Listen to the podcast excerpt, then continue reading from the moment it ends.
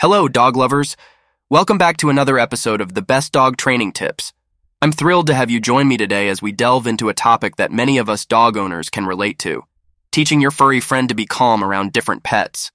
Whether you have cats, rabbits, or even birds at home, creating a peaceful coexistence among your pets is essential for a harmonious household. We all know that dogs are naturally curious and sociable creatures.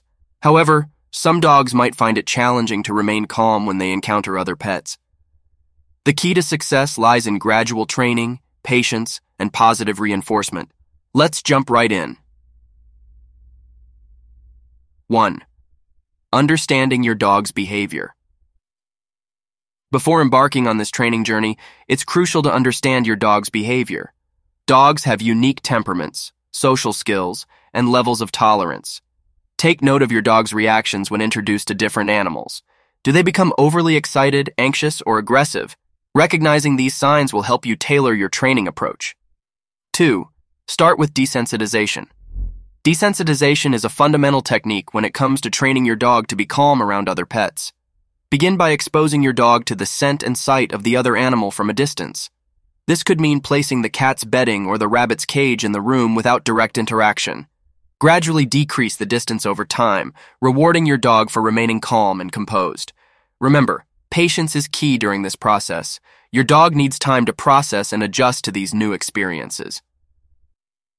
3. Controlled introduction. Once your dog shows signs of comfort with the presence of the other pet, it's time for a controlled introduction. Keep both pets on a leash or in their respective crates. Allow them to see and smell each other while maintaining a safe distance.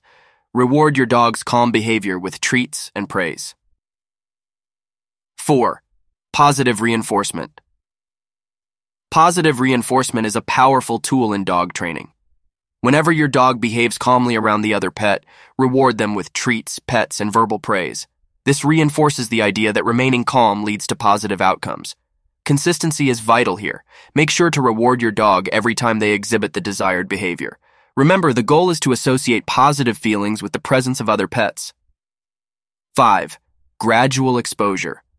As your dog becomes more comfortable with controlled interactions, it's time to gradually increase the exposure. Allow short, supervised play sessions between the pets, always ready to intervene if necessary.